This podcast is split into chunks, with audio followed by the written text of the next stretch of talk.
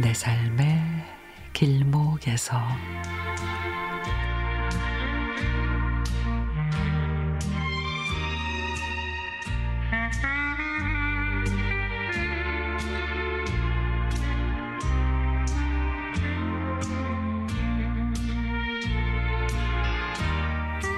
이모가 유명 브랜드 다리미를 샀는데 3개월 쓰고 고장이 났다고 합니다.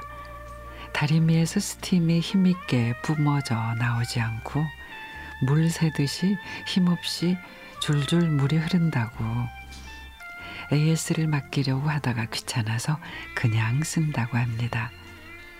저는 집에 와서 저희 집 다리미를 봤습니다. 이 다리미는 1983년도에 아빠가 해외 건설 노동자로 일하면서 사온 그런 다리미입니다. 근데 얼마나 튼튼한지 그동안 한 번도 고장이 난 적이 없습니다. 낡고 색은 좀 변했지만 이 다리미로 교복, 군복, 일상복, 정장까지 칼주름을 잡았죠.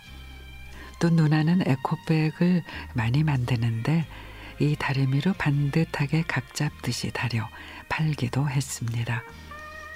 며칠 전에 친구 병문안 가는 길에 붕어빵을 사가기로 했습니다.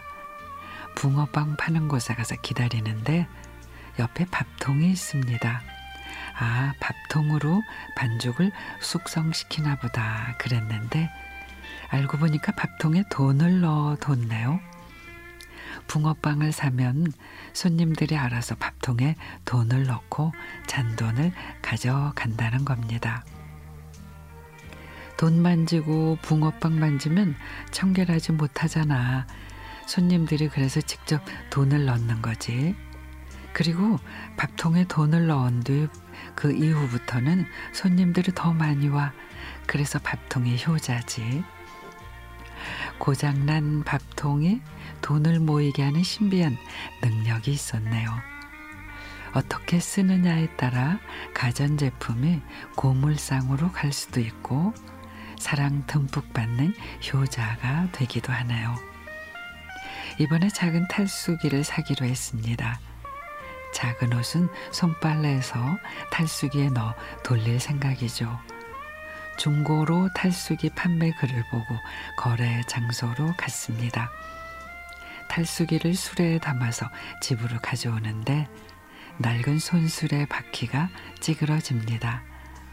그러니 거북이처럼 조심조심 오는데 집에 거의 다 와서 바퀴가 두 동강이 났습니다. 가져온 이 탈수기는 유용하게 쓰일 효자가 됐으면 좋겠습니다.